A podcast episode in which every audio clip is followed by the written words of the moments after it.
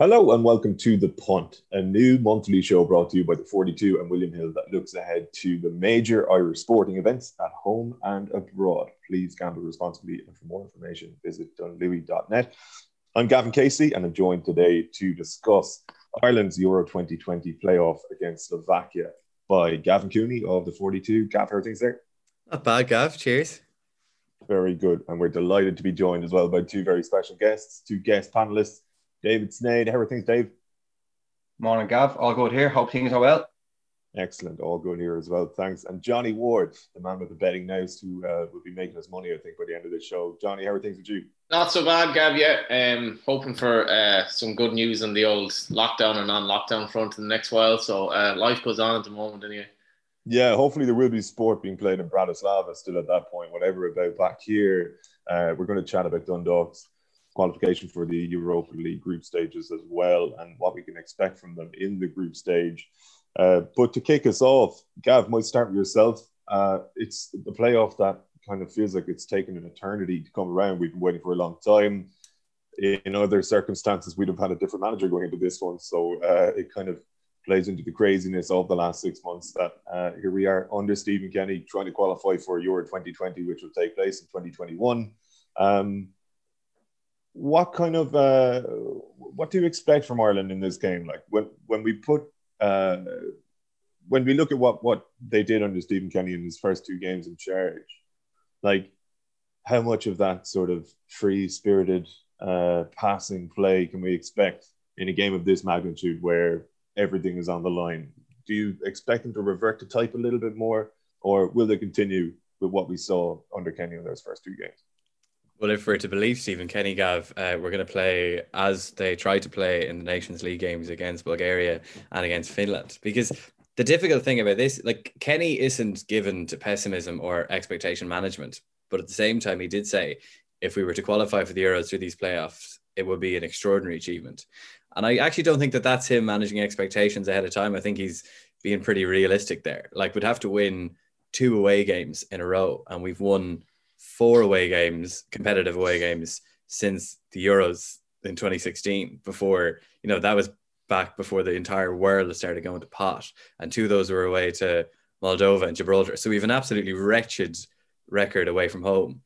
And we asked it, we asked Kenny about this on Sunday, and one of the reasons he said was, well, we were prob say he implied it that we were too reactive in these games, that we have to be proactive and we have to go out and try to dominate possession. So that's what he'll do. That's in his makeup to do it. I know you talk about reverting to type, and that might be seen as the pragmatic thing to do, but Kenny views keeping possession as the pragmatic thing to do. So that's what we'll try and do. Uh, it's also what Slovakia will try and do, like they're quite a possession based team, as Kenny describes them. So it'll be two teams trying to do the trying to do pretty much the the same thing on on, on Thursday.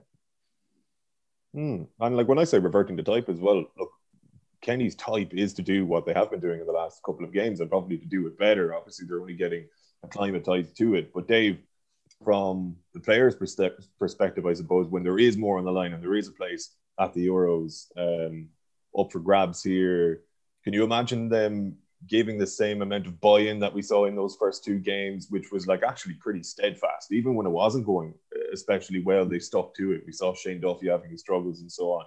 Um, or could you kind of imagine them subconsciously reverting to their type, I suppose, or what they've been used to over the last couple of years, if it's a case of Slovakia putting Ireland under pressure and uh, things getting a little bit hairy? I think that could be the easiest thing in the world for some of the players to do, is especially if maybe confidence isn't the highest. Because it's always like last, like the two Nations League games, we kind of in the first game away from home in Bulgaria, there was promising signs. There was lots of possession. The second game at home just wasn't quite as wasn't quite as promising. You're hoping that to see them to see them build on it. And there was moments in the goal in Bulgaria where, and even Finland as well, where they were the midfield was just very easily cut through. I think the messaging, like Gav alluded to it there as well, like, by just by saying it in terms of like the messaging from Stephen Kenny is going to be to keep to keep doing what they've been building towards already in terms of how he wants them to play. He's not going to accept lads taking the easy option and taking the easy way out. And if a lack of confidence, if they start the game well and can play themselves into it, which I think they'll be able to do, I don't think Slovakia are the type of team who are gonna put Ireland under a huge amount of possession, high up the uh, pressure high up the pitch, and they'll allow Ireland to have the ball in areas where Ireland won't be able to do much damage. It's going to be when Ireland try and break the lines, would be the technical way of describing it. When Ireland try to actually penetrate, that's when you'll see Slovakia's maybe defensive defensive midfield and also just the defense kind of kick into gear and maybe kind of put Ireland under more under more pressure. So it's it's I think the fact that it's going to be played in an empty stadium, we've seen it in a lot of the games so far. Like the the, the natural tempo to all the games, we've seen it even in the Premier League. It's just not the same. Like it's gonna be, I think it will be a little bit easier for Ireland to settle into this game unless they do something silly early on and find themselves find themselves going going down. It's just a case of it's just a case of what midfield he settles on because obviously he played two big different sets of players in midfield in the in the two Nations League game. So it just depends on what what what kind of formula he set, settles upon and how the, those players settle into the game early. Because as you say, like there's so, there is so much riding on it, but they can't you can't go into it thinking or having that fear of being crippled with that fear of oh we'll be making a mistake. I don't think Kenny Moynes players making mistakes so long as they're done almost in the in the right way for the right reasons.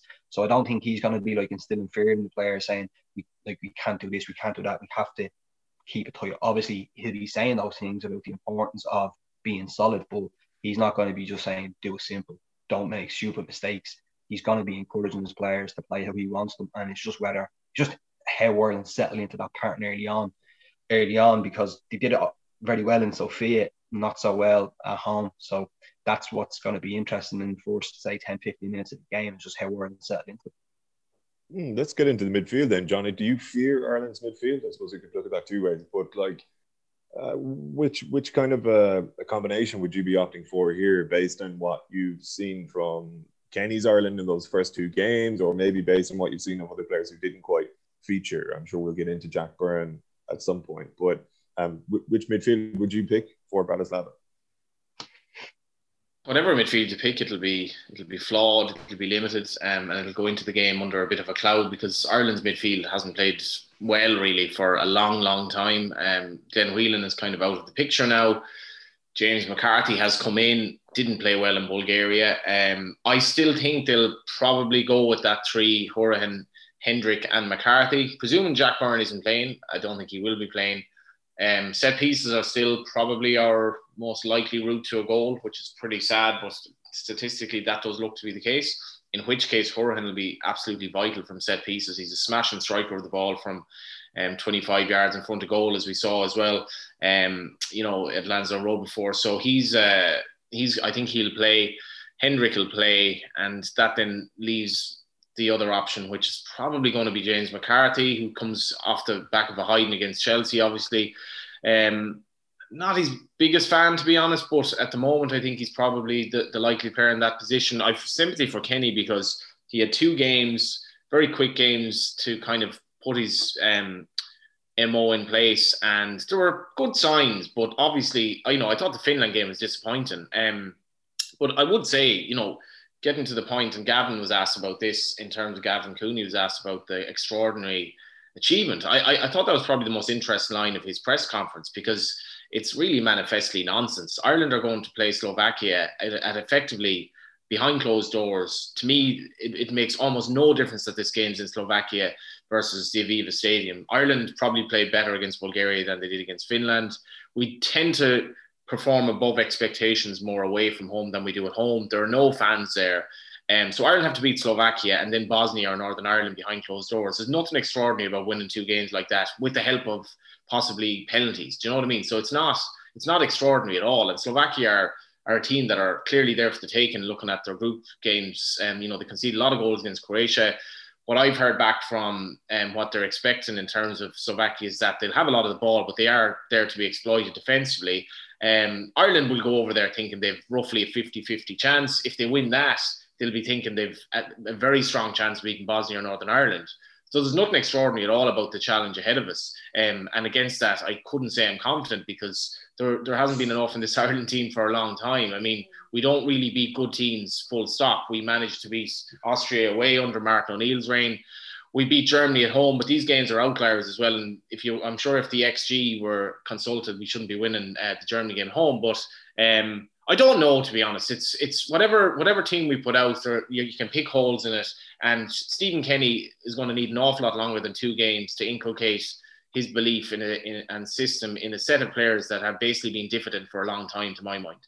And just to build on what Johnny's saying there about the preparation time, Gav, like there's a farcical lack of preparation time for this game because we've had the two games in the last window, but he's essentially got one more training session because uh, 11 of the squad were playing league games on Sunday. So they land Sunday night, Monday morning. And they don't train the day after playing a league game. So there's really a training session Tuesday, but they fly out to Bratislava that day. They can't do a whole lot the night of the match and then uh, kick off on Thursday night. So for that reason, I think you'll see like the team selection will be pretty similar to what we saw in the Nations League games at the start of September. And I think the midfield spots are probably the most interesting because that's what he rotated between the two games. But what we saw six different midfielders play. So I think it'll be three from those six, assuming that Harry Arter is fit, which isn't uh, which isn't a definite at this at this stage. Which three um, of those six would you select? Or oh, sorry, Dave, go for it. No, I was going. I was going to just make the point. Obviously, the midfield, but I think what what could be a, have a major impact is David McGoldrick coming in for, for Adam Idah. So like It was impressive. I know we're jumping here from midfield forward, but that's going to also be a big. That'll be a, just a big aspect in terms of as well as Idah did with holding the ball up at certain moments and then and laying things off and keeping certain uh, attacks flowing. McGoldrick is obviously a much more experienced player. He's a much more, I think, he's a, obviously he's a different player. He's more about in terms of being able to have that link between the midfield and the forwards. And why that's important is, I kind of made this point over the weekend, but it's so important that the midfield that Kenny chooses are able to get those passes into McGoldrick's feet. Kenny has spoken about this in terms of the 43, and that that one the, the fulcrum in the middle of that, that attacking tree. That's why McGoldrick is going to be so important because he can he has the capability to obviously drop off and link that play so well and then create more attacks would say if you've got an Aaron Connolly or on the, the left hand side waiting to see who'll be on the right. Well, obviously, Callum O'Dowda unlikely to, but not, not going to feature. So, like, that's going to be just as important, and that's going to that's why I think the midfield even has more of an onus on it now is to be able to get those passes in and to not, as you said at the, at the very start, revert to type and yeah, they have to constantly look for him because McGoldrick has this. It is a kind of can be a bit of a frustrate, frustrating habit where he actually drops too deep when the passes aren't coming into him because he just wants to get the ball. So if midfielders like I say James McCarthy is only playing sideways passes or five and six yard passes ahead of him, you're going to have a situation where the goal is going to be drop, getting frustrated and dropping deep. So that's why the, the onus will be on those lads, the likes of if, if it's say Jeff Hendrick or Conor Hourihane who be more likely is to fizz those balls in because the higher up the pitch McGoldrick is, then the less pressure is going to be because that means then the whole team can then condense because I don't think it'd be too much of a threat in terms of in behind. So obviously other than Connolly. So I think that having that for, for a forward like McGoldrick coming in, which will probably replace Idah as well as he did for his kind of his international debut, that's going to put even so much more pressure on on on the midfield. And McCarthy said he's not going to. Also, McCarthy guys, it's like yeah, Stephen Kenny said he's not going to be uh, he's not going to be overly cautious, but that will tell that will tell in his selection. Like, it'd be a huge call to someone like Jack Byrne in. But if you're honestly looking at that midfield group of midfielders, and Jack Byrne is obviously playing with Shamrock Rovers, so he's not at a higher level as the other fellas around him on a weekly basis. But if you're looking at midfielders who are capable of getting on the ball and always wanting to be progressive and take risks with forward passes, because there's no harm risks with forward passes. There isn't.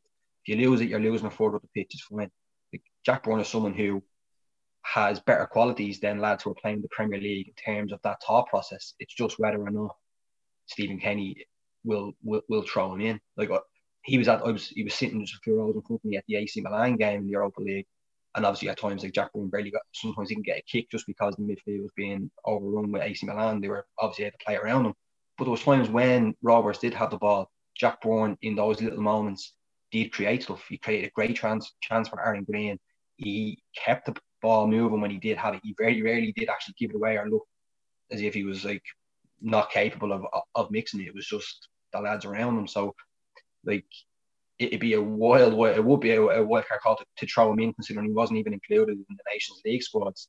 but I don't think someone like him can be totally discounted in, the, in that midfield if you're going to get the most out of someone like David McGoldrick who can properly have Ireland playing football. Surely, Johnny, if anybody could recognise those qualities that Byrne brings to the table that even a Premier League midfielder might not, it would be Stephen Kenny. Like I feel as though we've been on this road before so many times. There's always a sort of a maverick. Well, we almost perceive them to be maverick creative player because it's so at odds with what Ireland do, generally speaking, and they get left out for games, whether it was Wes, Andy Reid before him. Byrne, I, am not sure Byrne is quite in that in that bracket yet. In that there's not quite a so much of a public clamor for his inclusion, but it just does feel as though if he was a better midfielder overall, I guess, than some of the guys that have been starting for Ireland in midfield, then he'd be starting because Stephen Kenny isn't averse to including a League of Ireland player in in his squad. I'm sure. You know, like there's absolutely no reason for him to be. He, he's actually the antithesis antithesis of that. So, what am I missing about Bernier? Or what what like why isn't he? I guess uh, starting in that midfield. Presuming he doesn't, because we don't think he will. No, I don't think he will. I suppose if, if you watch the second goal Shamrock Rovers got the other night, Jack Byrne's pass for Graham Burke, um, I'll I'll defy anyone who tells me that wasn't world class on the level of the pass and also the touch from Graham Burke. Um, the problem is they were playing Sligo Rovers, and if you put Graham Burke into the Shamrock Rovers AC Milan game, Graham Burke was completely out of his depth in terms of his ability to get around the pitch and basically do stuff off the ball. That's a problem for Jack as well. Um, Jack doesn't really have that sort of athleticism and pace. Um, that would make him an even better player than he is. And I'm not, I'm, i still think he's like, in terms of technical ability, I think he's pretty much world class. Some of the stuff he can do on the ball. Um, but he's very unproven at this level. You know, his, his time for Ireland was a couple of games. One was better than the other. The Bulgaria game was quite good. And he's very good on the ball. Um, but I think it's it's probably as much as I'm a big fan. I think it's probably a bit of a gamble bringing him in a game like this. I wouldn't be amazed if he came off the bench at some stage because um, his his corner kick delivery to me is as good as you'll see anywhere. He's absolutely brilliant from corner kicks and uh, set pieces in general. He would be a big player. And if we did need to possibly unlock the Slovaks defense, um, you, you know, the, those who argue that Jack should be playing the, the easy argument they would make is what what are the likes of Hendrick and Hourihane actually doing for Ireland? You know, and I would argue that they've been basically disappointing. You know, Hourihane um, doesn't get on the ball enough, and this is probably an issue with him at Villa as well. Hendrick just has, has been very disappointing since for, for two or three years for Ireland now. So Jack has a case. Um, it's just I, I don't think Ken like as much as we can talk about this or that. Basically, what matters for Kenny here is getting through the game. It doesn't matter how we play. It's it, it's getting to the Euros, and his philosophy is one thing. But Dundalk were quite pragmatic in some of their European games when they needed to be as well. Um, so I think Jack will will possibly play some role. Like don't see him starting, and I do think as much as uh, I love him as a player, I think he's a great personality as well to have around. I think in terms of working off the ball, um, there will probably be better options in that midfield. And I think Kenny will go with the tried and trusted. So I don't I don't really see him playing um, as much as I think if he came on, he'd do something. Gav, what's your midfield for the game? If you're in Stephen Kenny's shoes, and based on what you've seen of those first two games of Kenny's tenure, which of the three midfielders do you pick out of that six have featured? Uh, I'm getting nostalgic for 2016, but I'd go with the Euros trio of McCarthy, Hendrick and Brady. Assuming now Brady hasn't been fully fit, you know, he got it. He sustained some genre of rib injury against Finland. Played, I think, a game and a half maybe for Burnley, and then was an unused sub in the game against Newcastle on Saturday. But I think he'll play there. Kenny has always talked about wanting a left footer in that midfield three. So it's usually you know, Hourihane and Brady have been the left-footed players that have started there so far. So I do think he'll go for either of those. Um, Hourihane is less convincing on the ball, and I don't think he offers enough off it uh, to earn his place out of Brady. I think he lacks athleticism at times. You saw that in the goal that we, the awful goal that we conceded again uh, in Bulgaria. He's he's too he was too slow to react and too slow to to track back. So I think Brady, you could see like like there's been so little preparation time in the training area, and I think Kenny has to be somewhat consistent with his team selection from the Nations League games to try and build some kind of cohesion and rhythm just for you know for his own sake as much as anything else. And you could see that what they were trying to do was with Brady. You know, Doherty would push way further up on the right flank than Enda Stevens. It's almost like tilting the pitch. So that gives a left footer like Brady, just more angles for passes in that little pocket of space that he'll have on the left in the midfield three. So you can go, you know, inside to Connolly between the their opposition right back and the centre back. You can go out wide to Stevens, like McGoldrick can drop off. You've just more angles for passes that way. And I think Ireland need more creativity in midfield. And I think Brady will probably get the nod in that respect, assuming he's fit and raring to go over Hourihane, and I think I would I would go for that as well. I sadly would be I'd be surprised if Byrne makes the squad. I hope he does. I think like Johnny said, he's worth for his set piece delivery alone. Like since we we mentioned that Austria game, like the only player that scored more than one competitive goal for Ireland since then is Shane Duffy. Like so that remains our best hope of scoring a goal against these guys. And Byrne's delivery is as good, if not better, than anyone else's in the squad. So you'd have him around for that. I mean, he you might think he's one of the reasons Mick McCarthy didn't pick Byrne for competitive games. He was always moaning that when I, he sees Byrne for Shamrock Rovers, he's dropping too deep. You know, he's almost dropping into you know a six position, taking the ball off the centre halves and advancing up the field with that. He doesn't want that for Byrne because he won't get that space in international football. So maybe that's part of Kenny's thinking on Byrne. I don't know. I think the fact that he's right footed mightn't help him either. So I'd be surprised if Byrne um, made the squad. I hope he does. And I think if I were Stephen Kenny, I'd be starting Brady over Hourihane. Dave, what about your midfield three? Uh, would you go along with Gavs there, or would you make any amendments there? Uh, do you know what? Like ideally, it'd be a midfield of someone like I don't know, Roy Keane, Mark Kinsella, and Matt Holland. um, mm. nah, but like, like it's we're having it's it's mad. We have these conversations all the time, and Johnny touched on it. We we are extremely limited with the the caliber caliber of players we have. So we have Jeff Hendrick, who's playing in the Premier League for Newcastle because he was a free transfer and Burnley messed up there. Like he is a solid Premier League player who is very tends to be very limited, but then he scores that great goal for Newcastle on his debut, and then everyone talks about what he did at the Euros and can can he get that? But that seems to be actually not his regular kind of standard. Those performances are not where he gets to on a on a consistent basis. If Kenny is able to work on him and get more out of Hendrick, then you could see someone like who, who is more of a player. And you do need like Kenny has spoken about this. I remember I think it was like his first proper kind of press conference as the Ireland manager on his Zoom call at the start of lockdown. And he was asked about what he sees as for, for midfield. And he went off and gave like a nine minute answer. It was like a soliloquy of love towards midfielders and what he wants from his from his midfielders. And he as much as he, he he says, yeah, obviously players have to be able to go on the half turn and pass the ball. But he said that very flippantly. But like there's Irish players who can't do that. Like there's Irish players who actually aren't capable of well, they should be capable of it, but maybe in an Ireland jersey something just happens to them where they just become over overruled by, by fear. But he more so what he sees for his midfield, especially when he's matching team say four three three, which will probably be the case here against Slovakia who play the same formation, is he wants his his turn he on repeating was fluidity of movement in terms of from his mid from his midfield. So players like Jeff Hendrick would then, and obviously say someone like Robbie Brady would have the benefit of that over Hourihane because they are just more mobile and also just having that ability to kind of maybe different kind of sets of interplay and, and switching around the positions a little bit and allowing that space for he was talking to fullbacks then pushing the boy. That's another aspect here you really haven't seen. Obviously, Matt Doherty's going to play there right back because the whole Seamus Coleman thing has been taken out of the equation.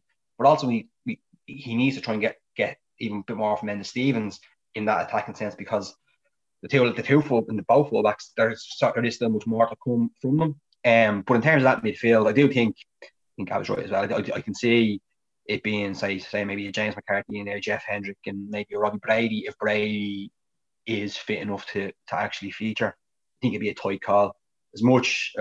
When I was saying that about about Jack Byrne earlier, like again, realistically, I don't I don't see him starting just because on a week to week level, on a week to week level, he's just he's not he's not having the same he's not having the same demands put on on him as the other players. That's just the nature of it. So as much as I do think he is technically a, a better footballer than some of the, the players who are in that squad, these lads are operating weekly on a higher level.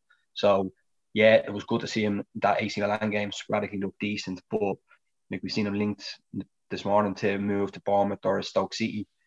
He does, and it's as much as we would all have a graph for the for the League of Ireland, you can't get away from the fact that the League of Ireland is not a proper basis to be based on some midfielder for our international team on, on a week to week basis because the week the weekly challenges just just aren't there. So as much as we see him do great things in terms of passing, if he's able to build on that, which hopefully if he has the ability technically to do it, it's just about kicking on mentally as much as that in terms of his in his career.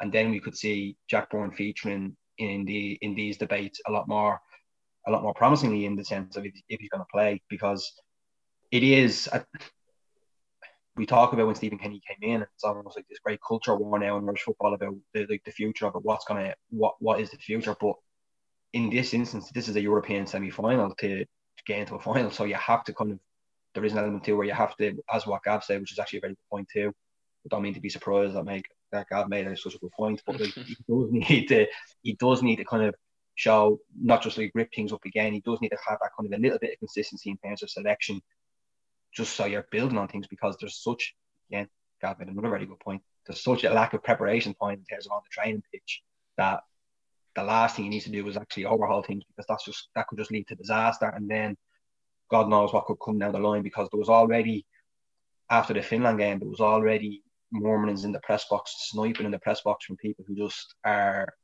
dying, literally waiting, waiting for Kenny to make a mess of things. It's like it's it's mad to see it. It's actually mad to see how close the mentality of some people. But that's what's coming down the line from. Hopefully he's not. Hopefully Stephen Kenny isn't kind of thinking of that in terms of oh if we do this I'm gonna be slaughtered or whatever. But he he is a man of principles and hopefully the courage of those convictions will eventually will eventually shine through. But it's yeah, it's I don't know. It's just this midfield. It's just it is it is a big problem unless Kenny can somehow work on them and in the space of a day give them confidence or give them some extra belief to, to be more than sum of their parts because it's it's gonna be a, it's gonna just be a very kind of tight game because Slovakia are ranked 36th or they're ranked 37th, so it should be a very even game. It shouldn't be a game where where they're totally outclassed, and I don't think it will be. It's just whether or not they're actually cap- capable of putting in a performance that is good enough to kind of get past a team like Slovakia, who are, even though it's behind closed doors, they are still at home and they are slight favourites. Dave, at the risk of ripping a hole in the space-time continuum, can I ask you about the culture war briefly? I know we're, we're, we're trying to talk about the actual football, but I, I think it'd be uh, negligent of me to not ask you to kind of elaborate on your, your interpretation of that, it, what you've just, seen in the press box and, and so on. Where does it come from? What, what from what place in a person does this come from? I don't know. Like it's just like if Ireland or like this this game against Slovakia is a sort of game Ireland would could easily lose one 0 by playing the exact same way they played for the last twenty years, or they could lose one 0 by trying to actually play differently. It's just what you want from your team. Like Ireland is it's made this point as well as like people are saying like one, like one of the one of the comments one, like one of the comments was like so much for the revolution after Stephen Kenny's second game and you're kind of thinking, like, cop yourselves on here because, like, what he's is not. This person in. a sports journalist, a soccer journalist, or does he does he, have, does he or she have any understanding of how this works? Well, it's someone, who, it's someone who's in the press box, you know, so you can make up your, your your own conclusions. But it's like my thinking on it would be obviously you have to win football matches. That's clear. That's obvious. How often have Ireland done that over the last 20 years? You know what I mean? Like, it's not as if Stephen Kenny is coming in and doing a Brian Clough, uh, doing a Brian Clough going into Leeds United and saying, "Right, lads, throw your medals in the in the bin here." Like, what? Like, Ireland have have achieved sporadic results. Like the Germany game, yeah, that was great. Then you go to the Euros, but then like it's a pretty much a one-off. You go to Euro 2012, just get destroyed in three games. Before that, you go to 2002 World Cup. You've nothing in between that. So like Stephen Kenny isn't coming in and ripping up this grand master plan of Irish football, and that's been working for the last 20 odd years. Like he's coming in and start thinking, oh, this needs this needs a bit of a change here. This needs something a different way, a different way of thinking. It'll probably still lead to the same same conclusions down the line. Maybe as I don't think it's anyone. It's I don't think anyone expects Ireland to win every game and qualify for every tournament. Like you'd be delusional to, to be thinking like that. But I think it's fair to, ex, to it's fair to expect. Well, actually, hold on. You're, you've got Premier League players. You've got championship players, some championship players, but not as much as not as many as there, there have been previously the championship is still a very competitive league.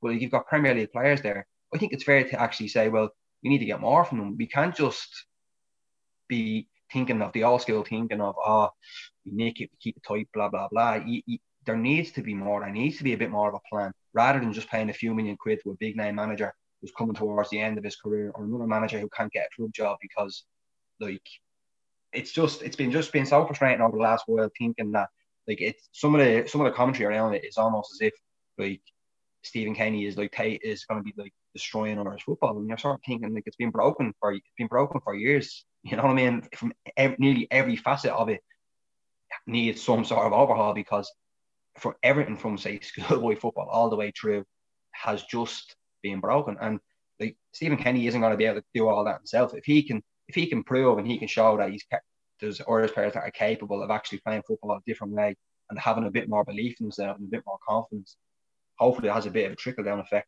But over overall, there just needs to be just major changes, and that's that's not going to obviously happen. To, that's not going to happen this week in, in, in Slovakia. But little things like being actually capable of going to this, going to Slovakia and not not bending over and saying, right, just hopefully like do your worst. I mean, go there and give them give them problems. Like Ireland haven't gone to it, haven't gone to play against teams and look to actually cause teams problems. They're being so reactive. Like some of the games you, you go to, and it's just horrible to sit through because you, you, you do feel a lot of these lads are playing in the Premier League. Why why is it like this? Why is the ment- is the mentality like this? And like you just hope for the future. You just hope for the future in terms of what what Stephen Kenny can do. That he can just inject that little bit more belief into it into a group of players. I think there's players there now who actually will fall in line with him. I don't think you're going to have the same same questions that you see like stuff that comes out with the likes of Jason McAteer and Ian having a go and stuff.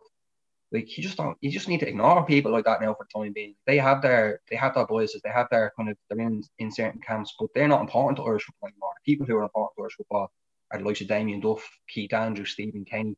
Obviously, but behind that in 21s, you've got John Trajan Crawford and stuff, even below that. So that's what's important now. It's not listening to so much of the outside noise. It's trying to put a plan in place to bring things forward. Because I think there's so much more that can be can be got out of Irish football. There's more that that can be gotten out of our fullbacks as well, Johnny. I think uh, Dave alluded to it earlier, or it might have been actually yourself, Gav, with all of your good points. But uh, Enda Stevens in particular, uh, first couple of games there under Kenny, he just looked very static. Like it's like he, he couldn't be released in any way. You know, he was just taking the ball static, kind of passing it backwards, and wasn't in any way freed up. And obviously, the Doherty conundrum, if you want to call it that, has been fairly well fleshed out at this stage. It might be a formation issue. It might be that his form uh, isn't quite what it was last season as he acclimatizes at a, at a new club, but he will be playing in the position now that, that Coleman is ruled out. So, what, what do you make of that fullback situation for Ireland and how do we get more out of it? Yeah, Enda Stevens wasn't great now, I have to say, in the in, in the games since he came in. Um, I thought defensively he was pretty ropey against uh, Bulgaria. And it's a major culture shock for the two fullbacks. Not so much Doherty because he hasn't really been playing for Ireland, but they basically we basically played with four fullbacks for a lot of our last 20 years, you know, and they've had so much cover. And this is different now. They're they're basically you're playing a different system where you're you have three midfielders and two wide players who are essentially kind of strikers for much of the game. So you, they're not going to necessarily give the lads as much cover. So it's it's a lot tougher for the fullbacks. Um, Sheffield United haven't made a great start season. haven't haven't seen them play to be honest. Um, obviously McGoldrick scored, but you know it's it's going to be a tougher season for them. It's going to be a tougher season for Stevens. Um, Doherty, it, it's it's difficult for him because we don't we're, we're only speculating as to who plays on the right. Whoever it is, Doherty isn't going to know him very well. You've a, you've a three three midfielders who themselves still mentally aren't in the right place to be sort of demanding the ball from the fullbacks. Um, but if you're looking at if you're looking at, I expect Connolly to play in the left. If you're looking at Connolly to play in the left, he could dovetail very well with Stevens. It's just if if we have Stevens making these runs to support Connolly, we need our midfielders to be able to say, and our centre backs to be able to say, we have this covered if this breaks down, and um, because that's that's going to be an issue. If Ireland, when Ireland lose the ball, and this is one of the big things with Mick McCarthy, it was like if we lose possession, we, we'll have it fairly stacked in our favour that we limit the damage if we do. With Kenny, you could see in the two games, if we lose possession, our midfield can suddenly be as open as the Red Sea. So the, the fullbacks have an important role to play. And I, I would be I would be agree with you, Gavin. I don't uh, you know, I, I've massive faith in Doherty. I think he's he's a top player. Um, you know, maybe not brilliant defensively. And Stevens himself is probably not the best defender in the world at times as well. But I, I have slight concerns about Stevens' form uh, so far, and the fact that they have a culture shock with this system because they don't have James McLean coming back as an auxiliary left half or whatever you want to call him. They don't have the, the guy in the right coming back and helping Doherty. Um, they don't have Seamus Coleman who's better defensively. So it is it is for me it's an area that we should probably hasn't been given an awful lot of attention, particularly Stevens' uh, performance in the first couple of games. Give the ball away a lot as well. Yeah, it's interesting. Like the perception of it, gap between Coleman and Doherty would be that Doherty is a better attacker. He scored lots of goals, obviously, in the Premier League. And yet, based on what we've seen of them, both of them so far in the Premier League this season, I think Seamus Coleman is, is on current form actually a better attacker as well. I'm not sure what Doherty really offers this Ireland team at the moment. And like it could change in the space of the game. But um, mm. had there been a fit Seamus Coleman for Stephen Kenny to contend with, do you think he would have reversed that big call to drop his captain when he took oh. the reins? Could you could you have seen him go for Coleman over Doherty on fourth? Yeah. I think he was probably going to pick Doherty to be honest, um, and stick with the call. Like he Kenny had made his mind up about that Doherty Coleman uh, decision a long time ago, as in at least at the beginning of this year, he was always going to start Doherty over Coleman. Um, and Coleman's had a great season, a great start of the season. But you know, I think it is easier to look good uh, going forward when James Rodriguez is in front of you rather than you know who, who's um, who's Doherty been playing in front of in a quite unfamiliar role in an unfamiliar team. Um, the thing about the fullbacks, like Doherty and Stevens, are like are two. If you were to judge them on club form, are two of our best players. But we are asking them to do completely different roles in the international team than what they do in their club team. Like Doherty was interesting talking about this last week. He was talking about adapting to going to a back four rather than playing as a wing back.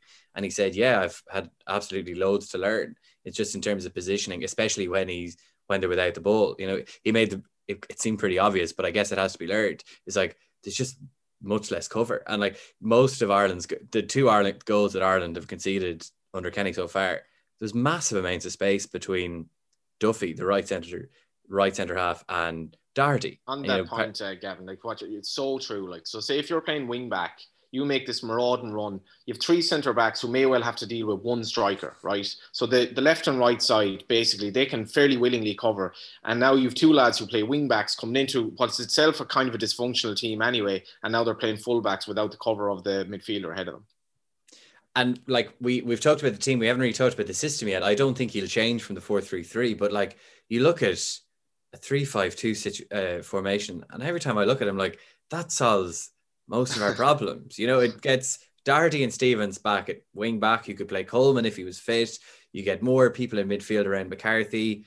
Connolly could play centrally. You know, McGoldrick plays that system in his, his club. But I and Kenny, like he says, he's open to everything. He could change the system, but I really don't think. He, I think he'll probably stick with the the old four three three this week. Just to go back to what I was saying earlier, it's just you know it allows him to build on something. You know, it, it allows the September games to stand for something if he sticks with that formation this time around. But I wonder, I just wonder how much thought he's given to changing that system, and maybe he'll do it in the in the games to follow, but uh, probably not for Slovakia.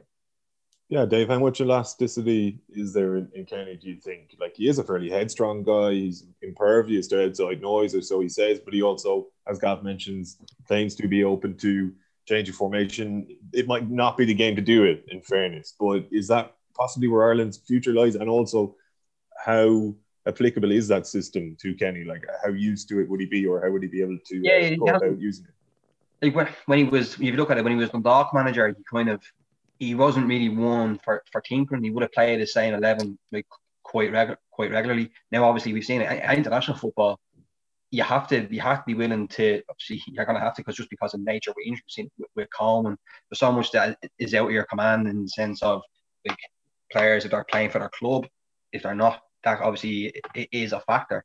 Well Gav is right like it's you look at like 352 would be something that just makes sense. It's not as if it's some, it's a random call thinking right look this hasn't worked this hasn't worked this hasn't worked oh, I will I'll try this. Like 352 is something that looking at it would be would, would make would make sense.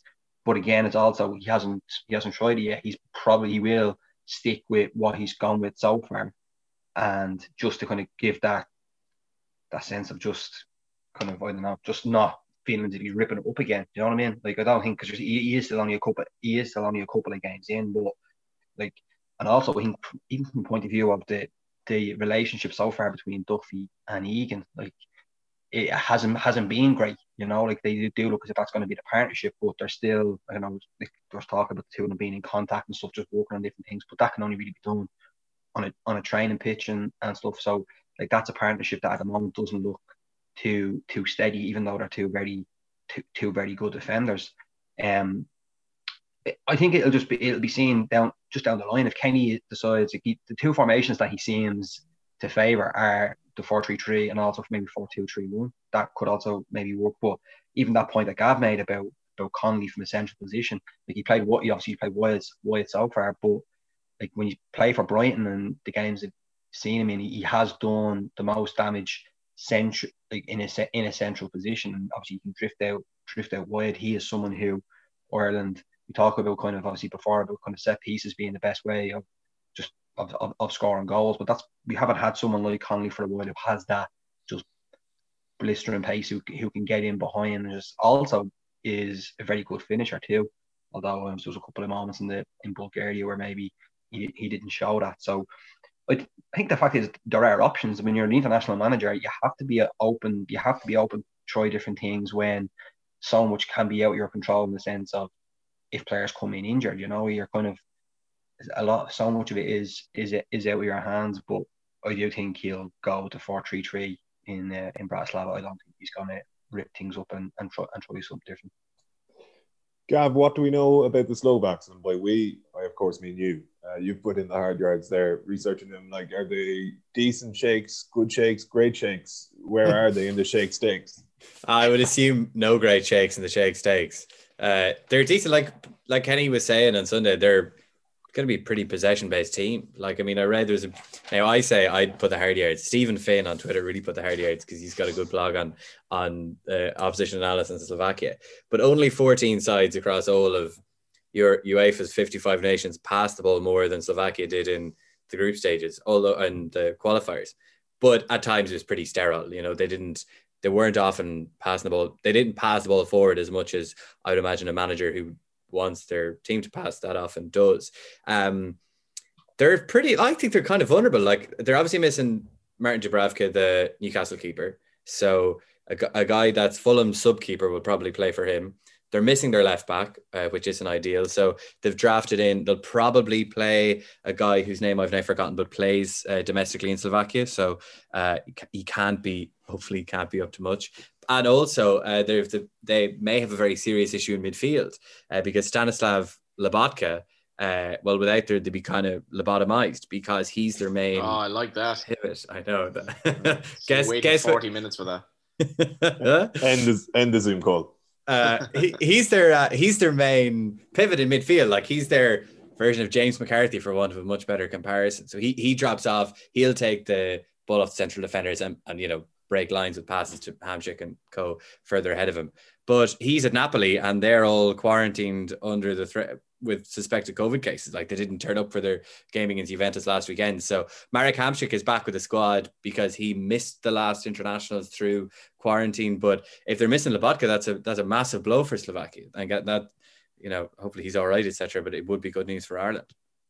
And that's that's what Kenny, like Stephen Kenny did spoke about him last week, just as of how important he is. He keeps asked about Hamsik, and then he's turned the question around and brought up brought up Lobotka in terms of like as as Gav said there, he's he's the fella who things pretty much go through, and he's not just type who'll get a ball off the centre halves and then pass it to the fullback, which he obviously can still do. He's he can be patient. He's the type of fella Kenny was talking about how he breaks forward, like as this centre midfielder, he go he tries he tries to drive forward. So if he if he's not there and just even looking through some of the Slovakian press, um, with the help of Google Translate, which, uh, which is quite fun.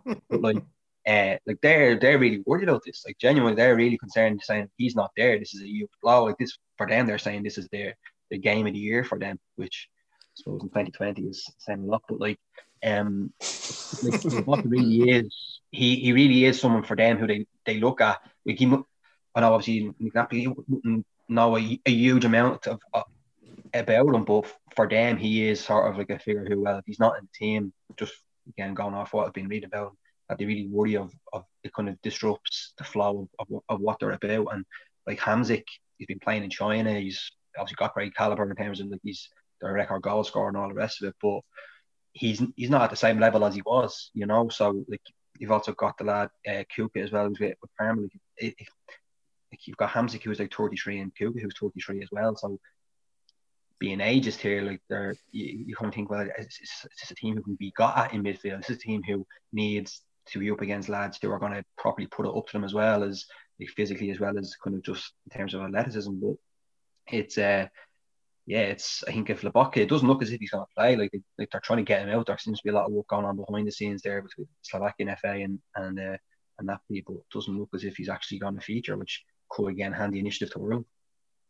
Yeah, they sound like Ireland, but with even more problems. To be honest, Where, where's the value for money here, Johnny? Looking at it from a betting point of view, um, and I guess we can get into predictions before we start talking about Dundalk. But where would you be putting your money, or where will you be putting your money, Johnny?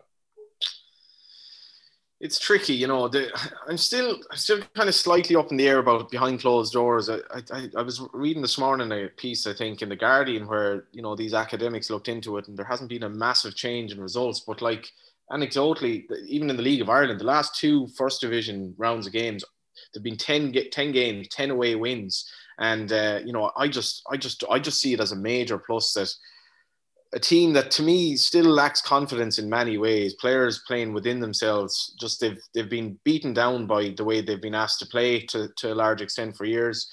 Um, and I think Ireland will go in there without that factor. I think that's a big thing.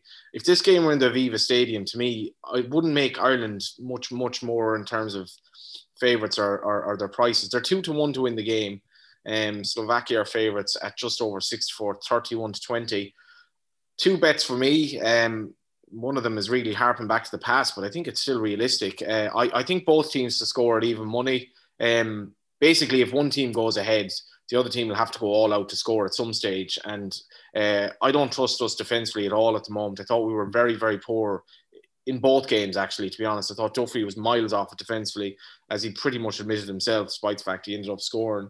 Um, so I think even money both teams to score. I'd I'd uh, fancy us to nick one as well. Definitely. Uh, I think you know the fact McGoldrick scored at the weekend, considering how poor his scoring record is, and the fact Connolly you know, is in good form for Brighton pretty much. Set up a goal the weekend, albeit a bad mistake.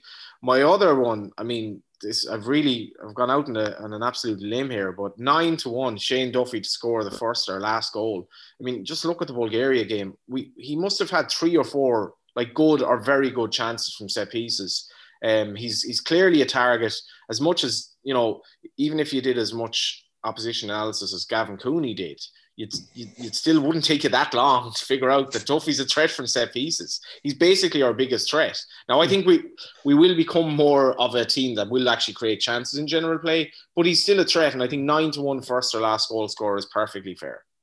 Hmm. Yeah, it was funny with Duffy, Gav, wasn't it? When he scored that goal, that people were kind of making the joke, oh, the more things change and so on. But like it has been a hallmark of Kenny teams to be strong from set pieces. Just because he likes to pass the ball around doesn't mean that we mm-hmm. should lose any of that threat with our, our big man there in the air. Going to get a yeah. prediction off you before we uh, round off with Dundalk. What are you thinking this week?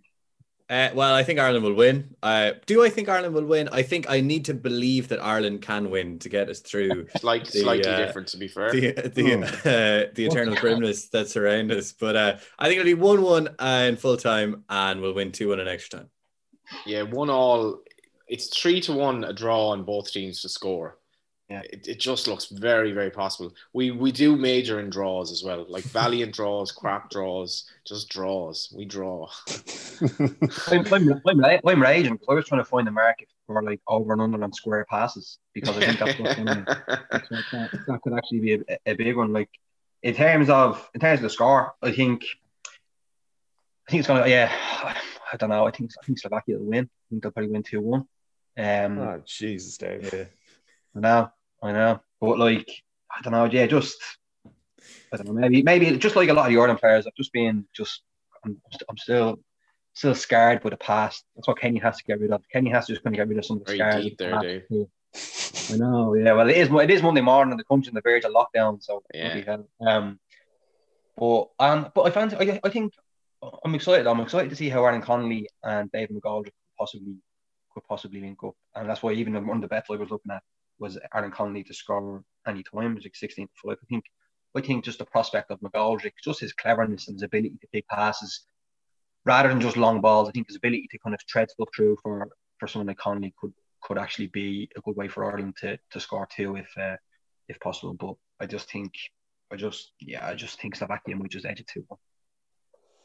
Right, well, we'll end that segment on the most somber of notes. I, I thought I could depend on you, Dave, with some green-eyed optimism, but uh, maybe we can be a little bit more cheerful chatting about Dundalk, particularly in light of the fact that they drew Arsenal, Dave. Uh, starting with yourself, just like, I don't know, what was your reaction to that draw? I, I guess, on the one hand, for most League of Ireland fans who want to see Dundalk do well in the competition now that they're there, um, want to have a actually feasible means of, of going through the group. They weren't a million miles off uh, a few years ago. At the same time, though, you want to see them have these massive games. And there's a maybe a little bit of a mixture of both in this in this group. They are up against it naturally enough, but um, it, it could be the perfect group in a way where you have this marquee fixture in a couple of games where you could look at potentially taking a scalp if you're on song. Is that to me? Sorry, is that to me? Sorry, that's to you, Dave. Yeah. Sorry, yeah. Um, my, my first my first reaction when the draw was made it was Arsenal and Dundalk, I was thinking, yes, gonna get to see Gunnersaurus in the flesh, and now that's just been ruined. Mm. gone. Like our thoughts are with him, yeah, or her. But, How are you more negative than me this morning, Dave? This is unbelievable. no, you know, I, well, you talk. This is Jason's now. Maybe even more negativity is coming. Oh, my that was my first reaction as well. I was thinking this, this is actually a great draw for Dundalk. You've got a bit of glamour there with Arsenal, and then you've got a couple of games against, say, like some Molde Rapid Vienna, who but then you look at it and you're sort of thinking, it's gonna be very it's gonna be very tough. Like if Dundalk can get a couple of draws out of these games, they're gonna be doing well. Like that's I think that is the best that they can just hope for in the sense that like in 2016 it was a case of it was just an amazing achievement on the back of qualifying because of obviously just how he did it, like the, the way even qualifying like through qualifiers and obviously like the, the game the 3 0 in, in Tallaght against uh Bate, wasn't it? Bate? Mm. Um, yeah, Bradley Barca, yeah. Only a few years ago, but, but know, you're just like that felt like a team with Kenny, obviously with Stephen Kenny as manager. You're thinking this is something special. Like they had very quickly, he very quickly built a team that was just really, really impressive and a great style of play. Whereas with with Dundalk this year, like it doesn't just quite feel the same. Obviously, it's a great achievement. Like there's still a lot of players there who the same faces, but it doesn't have that same sense of this is a team who have been building like towards this. They've almost like stumbled their way in, really. And it's I don't know. I just I hope this is what this is a level as well where you're, thinking the manager, the manager's coming in like obviously Filippo Giovagnoli and he steadied the ship a little bit in terms of I think a lot of people were expecting justice to be an absolute disaster. Like and clearly it hasn't these got fellas on board, but you're now in the group stages of the Europa League and it's just how is he going to how is this going to go? It's it could be an absolute disaster or it could be amazing again. But it's that, but that's I don't think it's going to go. I don't, I don't think there will be a middle ground with this, which is which is sad in terms of, of how it's be. I hope for those some of those some dog players who are there that they can find really discover some of their best form. I think maybe the nature of it maybe it will bring a bit of hopefully see them see them rise to the occasion a little bit. But I, I I just think they can get a couple of draws if they can nick a win. Jesus, I'm force that first game maybe having a home could, could help and give it could help, but yeah, it's going to be very tough. It's going to be very very difficult. Mm. It hasn't. It doesn't feel the same. I don't know. Maybe it's just because you've got an American investment firm in there running the show. It just doesn't feel the same as 2016. I, I don't have that same sense of romanticism about it of, of what I yeah. a few years ago. Yeah, I mean, it, it's not the same either, Johnny. Like, it, it's different in nearly every way, isn't it? Like, even if you look at Dundalk, as it stands, they're sixth in the Premier uh, Premier Division table. Uh, like they're struggling to get back into Europe next year. You know what I mean? So like it, it is it does feel manifestly different to that team under Kenny, which at the time felt like one of the best teams the league had produced in, in many years, if not ever, in the modern era. So um, as Dave says, like they've like they did well to get it. Like it's an unbelievable achievement. You're talking about like Kenny earlier with, with getting Ireland into the Euros being an unbelievable achievement. Like probably not, but like with this Dundalk team, any League of Ireland team getting into the group stages of European competition, it is it is a great achievement, and yes, you're kind of looking at them probably through a completely different lens to the way we would have been looking at that Dundalk team who beat BATE and drew with that said and uh, whoever else. So like, it feels like the odds are, are completely stacked against them here probably, and that just being as as kind of annoying as it seems, just being there is the achievement. Like that, to expect too much would be maybe a bit naive this time around. Oh yeah, totally. Like you know, anything I say about Dundalk now, Dundalk fans just seem to jump on it as if I don't like the club, and like I, I loved what Dundalk have done, but but but what exactly what Dave said would have loved the Dundalk of 2016 as a completely different entity to the 2020 version. The 2016 team, it's basically, you know, a couple of mates in Dundalk had plucked that team from obscurity, gone up to Donegal to get Stephen Kenny, who was himself in obscurity at the time, to take over a team of has has beens and a bunch of players that had basically kind of some were flirting with leaving the game altogether. And within a few years, they went, remember, they went Dane Massey's header against Zenit in Tallaght. If he scores that, they probably win that game. They're top of the group after three games. A seriously good group as well in terms of the, the rankings of those teams. And I, you know, I went to those games and absolutely loved it. The, you know, you were having pints with the lads who effectively owned the club, who themselves had kind of just landed on this massive windfall. And it was great. Effectively, this season's um, qualification is effectively plugging the financial hole that Peak Six has gotten itself into through a lot of misfortune, admittedly, but it's basically covering the losses of 2019 and 2020 financially in the region of 3 million.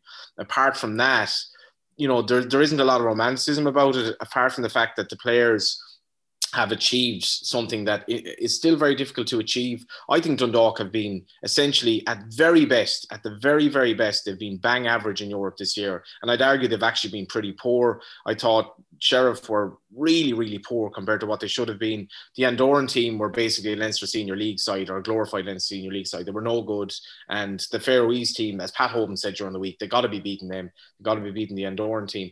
But Pat Hoban said a very interesting thing as well. It was on off the ball. He said, uh, I don't really think the Aviva Stadium suits us. And that's going to be a massive problem for them in the groups where they've teams that can explo- exploit the, the, the, wide spaces. Um, Dundalk are miles off where they were. They're like you only need to look at their league form, right? So they lost against Sligo. Uh, they, they, they conceded three goals in Sligo. They should have lost against Waterford. That was during Vinny's reign. Since Giovanni has come in, um, they drew nil all against Harps yesterday at home and that was a he made he made a big gamble there in resting a lot of players. So I didn't think he really needed to. Um, that obviously, um, you know, their league form has been okay. They conceded two at home to Shels, who've, who look like they're in relegation trouble. I think Dundalk are miles off where they were in 2016. So the the, the thing is, can they kind of bridge the gap mentally because I thought against Harps there were some signs, particularly defensively, that they were getting there a bit more. And um, they didn't create many chances at home to Harps. They've had lots of um, midfield kind of changes, this and that. Um, they've had massive managerial problems. The dressing room was clearly half lost or lost under Vinny Perth. They have a guy come in now who's basically a lot to prove. Um, personally, I think the group stages on on on their current form would be something of a potential absolute bloodbath. Like I could see Arsenal hockeying them, and um, Vienna could beat them comfortably. Molde could beat them comfortably. There's nothing in their form this season that suggests they're not really vulnerable. They're 33 to one with Hills to win the group. They should be 33 million to one, admittedly, but. It, I, I would fear for them. I'd fear for them big time. They don't have uh, any crowd at home. Arsenal are obviously miles ahead. If Shamrock Rovers were in this group, I think I'd be confident they could get four or five points, maybe. They've already beaten opposition, Nor- Norwegian opposition in Brann. Molde would be at least somewhat beatable. But this, the way Dundalk are playing at the moment, and this includes on European form, this is a potential bloodbath for them. And and they whether they like it or not, that that's how it is. And I just hope it isn't. And they have the players, they still have the players to get a lot closer, but they're not playing well. And anyone who thinks they are playing well doesn't know anything about football, as far as I'm concerned. So, Gav, I presume you'll tell me they're not playing well as well. Uh, mm-hmm. what, what, what, what do you make of, of this group stage for them? Like, uh, bloodbath, as Johnny says, is is I don't know, two point, a couple of draws, potentially one win, a, a mammoth success in the context of this, or yeah, I think it is. So, I mean, what Stephen Kenny's team got four points, wasn't it, in the mm. in 2016? Like Giovagnoli, I think he said it with a glint of a smile that the target is to get five. I think they'll get zero, to be honest. Um, I don't want to be disrespectful because regardless of the opposition, it's a good achievement. It's a very good achievement for League of Ireland side to win three European games on the spin in consecutive weeks with two of them away from home. Now, look, they got a good draw. That's partly they earned that partly by going the champions route by winning the league last season, but they did benefit from a good draw. Like to beat the champions of Andorra, Moldova, and the Faroe Islands to get to the Europa League group stages is a kind of is an is an easier path to riches than I think any League of Ireland club could could have even asked for, never mind have had in the past. It's still an achievement to go and beat what's in front of them. I mean, I'm I I am of an age where I can remember Longford Town imploding against Carmarthen Town. Uh, and that's something that I'm still obviously struggling to get over. Uh, but I think, I uh, look, I think they'll be doing very well to get a point in the group. And the group, the draw wasn't bad for them. Like they get Arsenal for a bit of glamour uh, and plenty of attention, and you know that that'll be a great thing for the players. Perhaps not in the moment, but definitely after they retire to look back on it. And you know, Rapid Vienna are were ranked the weakest team in pot two. Molde were the second weakest team in pot three, but Dundalk unfortunately are, are by a distance the weakest team in pot, four. So I'm charmed. I am charmed by the story more than Johnny is. I'm charmed by the Giovagnoli story, just because the guy is in the Europa League group stages, having not managed an adult team before. Like it is completely berserk, even by 2020 standards. But uh, without being disrespectful to the squad, I think that they have benefited from a large slice of fortune to get here, and I think they'll be doing pretty well to uh, to to land themselves with anything other than six defeats. On the, on that, I think Zenit and Alkmaar, when they were in their pots, I think they were first and second, if I remember. Dundalk had a much, much more difficult group, and I, I wasn't actually aware how low they were in the pots, Gavin, which which certainly creates an interesting situation for Arsenal, who couldn't have really gotten a weaker group by the sounds of it. But just just the one thing that the the the, the, crumb of hope, Giovagnoli has gotten the players smiling again, which they weren't. And secondly, if you put out Dundalk's best team or something close to it, it's still more than capable of getting a result in that group. To me, they're just not playing like a team that is capable of getting a result in that group. One, I think one thing yeah, you can look at in terms of the group is there's actually there's players there like a good batch of them there. Just just calling out like Gary Rogers, Sean Gannon, Andy Boyle, Brian Gartland, Dane Massey, Chris Shields, John Mountney, obviously Patrick McEleney, David McMillan, who won't start, who all were involved in 2016.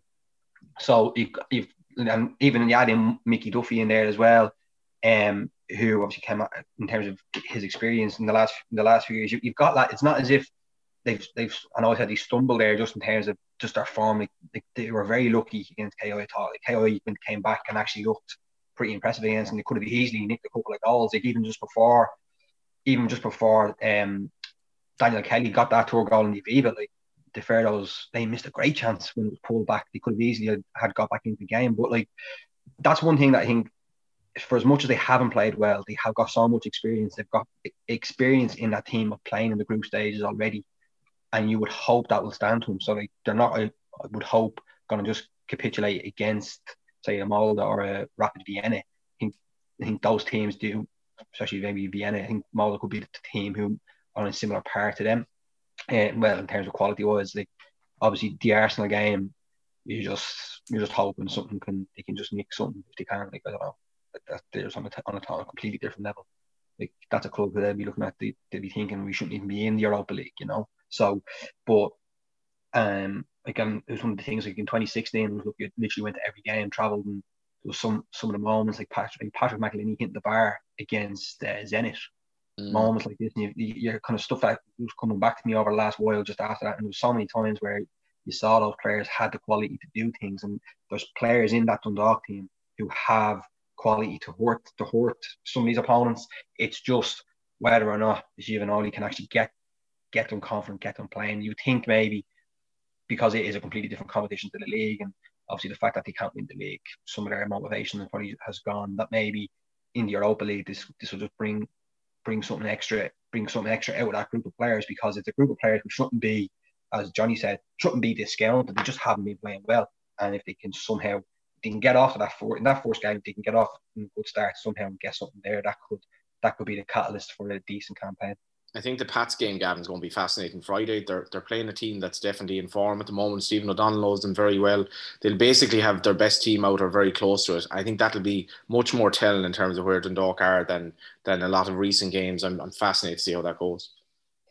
Where's the value for money then in in this uh, group, Johnny? Uh, if you've had a chance to look at that, like, are we looking at Dundalk losing their games to make ourselves feel a small bit better? Uh, in terms of putting a bet on it, or, or? Yeah, I, I, I, that definitely wouldn't be a bet that would appeal to me because I'd be cheering them on, and um, I, I get massive kick out of Irish teams playing in Europe. Um, you know, the Dundalk, okay, the Dundalk model is not it's not as romantic as if Bohs were there, as even if Shamrock Rovers were there or, or, or Derry City this season. You know, it, it, it is what it is at this stage. They've they've been there, they've had plenty of money and all that. But like the group is basically one to ten Arsenal, eight to one Rapid Vienna, twenty to one Molde, thirty to three to one Dundalk. I just uh, probably look elsewhere for that. Um, and maybe keep an eye on Hill's prices for the Pats Dundalk game at the weekend. I think I think that'll be interesting. I think Pats are going to give them a very big game on recent form. But uh, like I'm, I'm praying that that Dundalk squad, I don't think you'll meet a better bunch of lads. And whatever it is, what happened during the Vinny Perth era, I don't know. But there was obviously something wrong. I thought the Celje game, like I thought Celje were there for the taking, and they lost three 0 and it was just symptomatic of where they were at the time. If they're going to lose three 0 in a game like that, you'd fear for them in the group. But hopefully they'll improve within.